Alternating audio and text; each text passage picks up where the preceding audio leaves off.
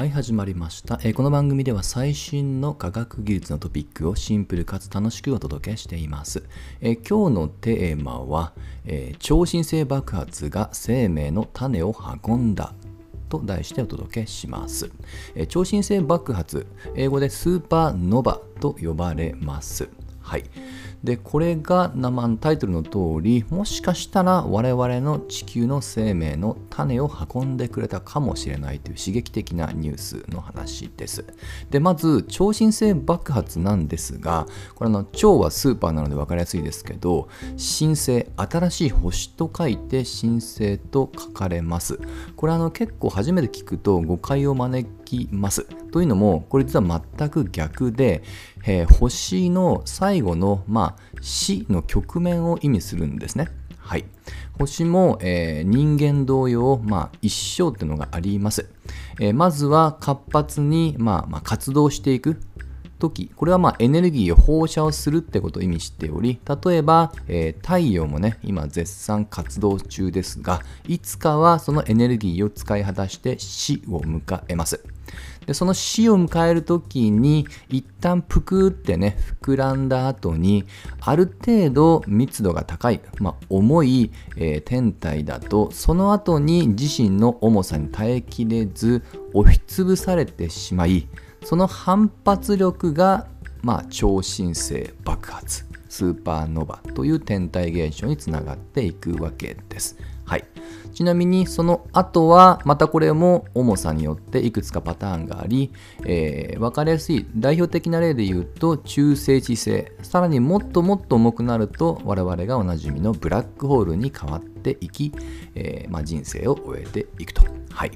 まあ、こういった過程で、まあ、超新星爆発が言い続けられますので、えーまあ、ちょっとね言葉だけだと誤解を招くっていうのはそういうことですね。星が新しく生まれるのではなく逆に星の最後の死の状態なんですね。はい。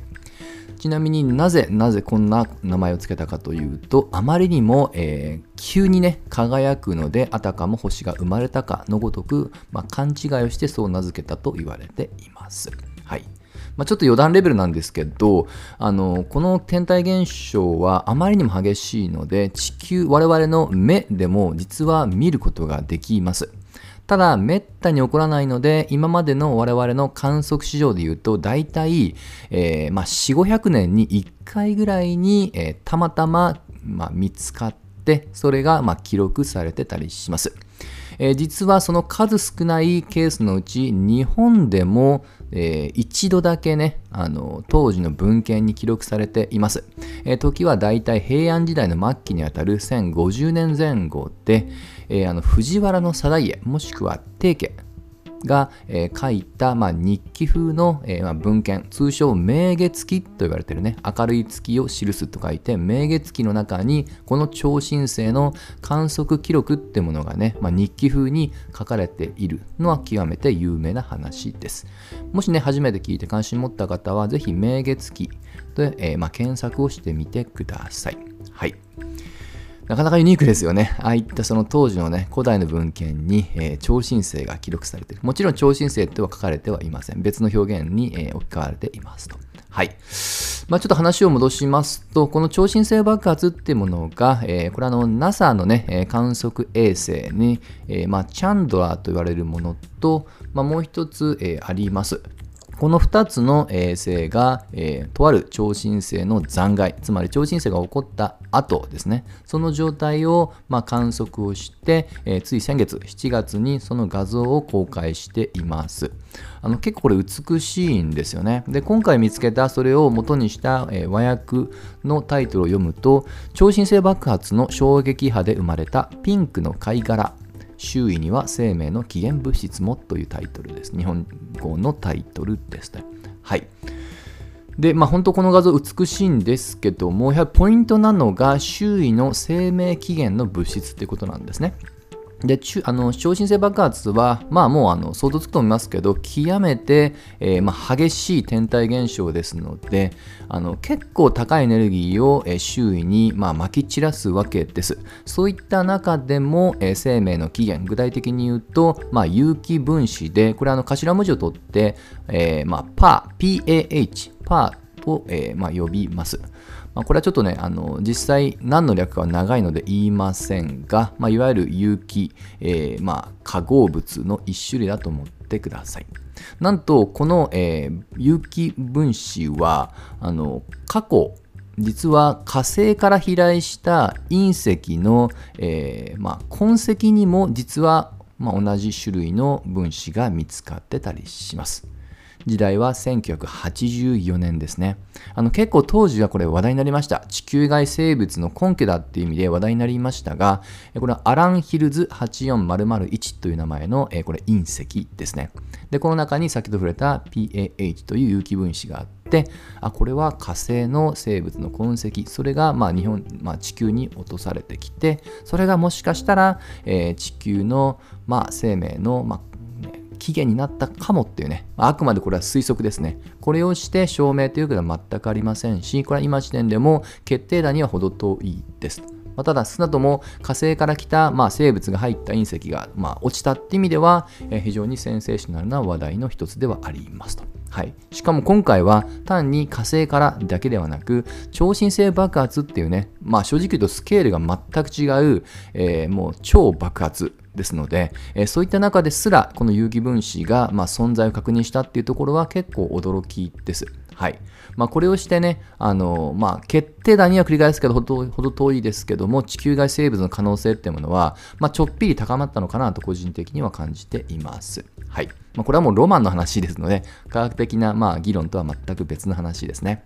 で、最後にせっかくですので、ちょっと超新星爆発がそもそもね、まあ、どういった仕組みで起こるのかっていうところをちょっと補足をしておこうと思っています。まあ、先ほどね、大まかなストーリーを話しました。一旦ぷくっと膨れて、その膨れた後に自分の重力に耐えきれなかったら押しつぶされて、まあ、その後にブラックホールもしくは中性星になると。というまあ大雑把な中身を話しましたが、まあ、ちょっとね、えー、若干もやもやすると思うので、もうちょっとだけ補足しておきますね。まずそもそもなんですけど、まあ、太陽を含めた、えー、恒星、自身が輝く星っていうのは、なぜ輝くかというと、内部で核融合反応を起こしているからです。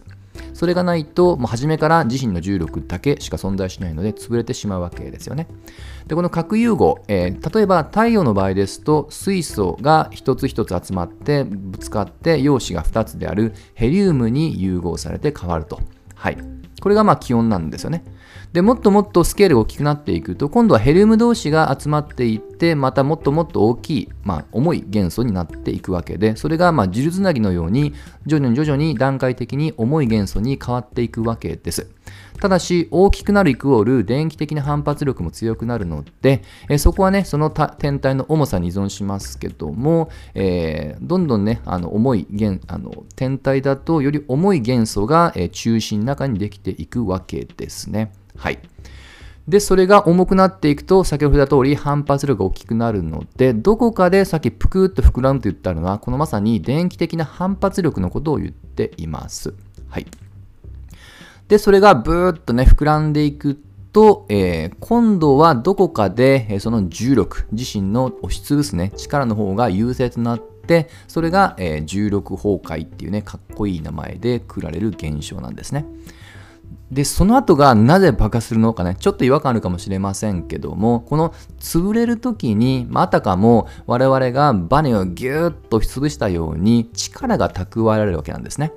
この力が蓄えられて、一気にその力を熱エネルギーとして大放出するのが、えー、スーパーノバ、超新星爆発のメカニズムと言われていますと。またね、未解明なところが多いので、一つの仮説だと思ってください。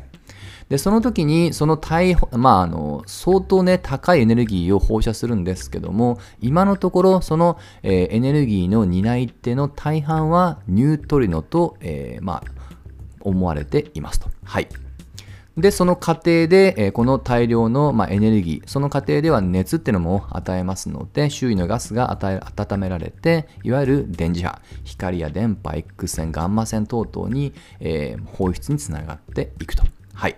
まあ、プラス、これはもう観測の結果分かったことなんですけども、えー、2016年に初めて史上初の検出を報告された16班も合わせて出すことが知られていると。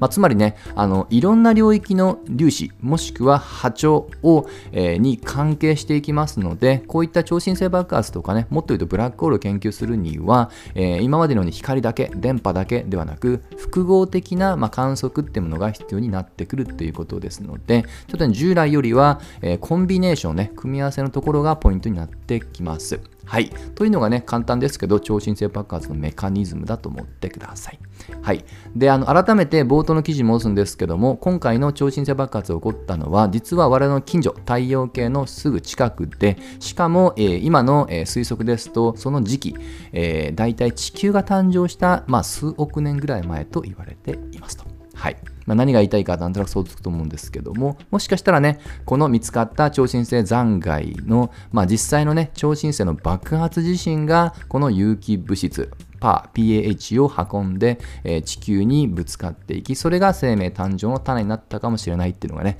ちょっと相当強引な話を今してますけども、まあ、いずれにしてもねあのちょっと近くて時期も近いと。ね。あのまさにこういった符号もありますんでね、えー、ぜひね私自身としては地球の生命誕生の、まあ、種というよりはねネタとして自身のポケットの中に入れていこうかなと思っています。はいといったところで今日の話は終わりにしたいと思います。また次回一緒に楽しみましょう。